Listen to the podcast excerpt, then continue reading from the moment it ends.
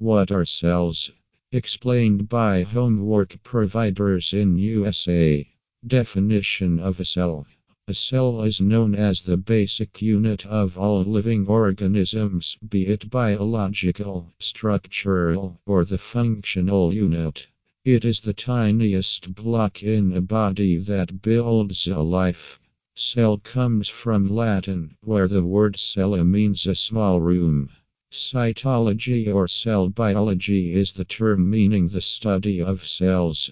Robert Hooke discovered cells in the year 1665. A lot of students find it difficult to do their biology assignments and search for the best homework provider online.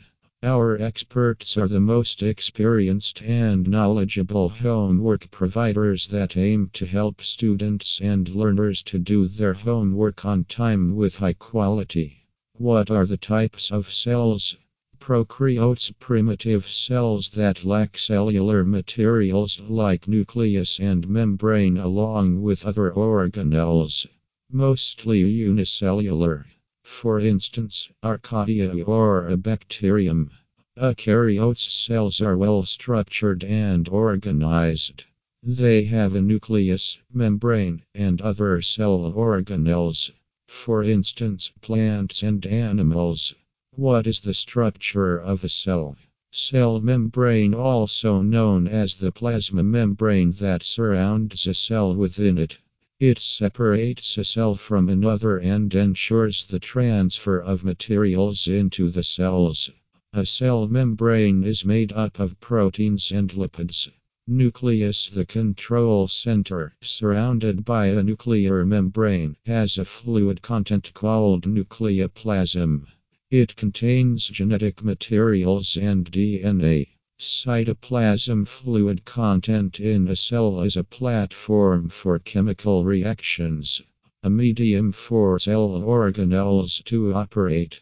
It helps in cell growth, expansion, and replication of cells. Materials are exchanged by diffusion. Cytoplasmic organelles are small organs that are placed in the cytoplasm. Every organelle has a different function and structure.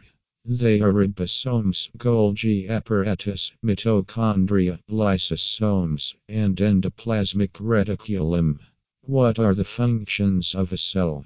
A cell helps in giving structural support to living organisms. A tissue is formed when cells multiply. A cell breaks into two identical daughter cells by the process of mitosis, hence leads to growth and reproduction.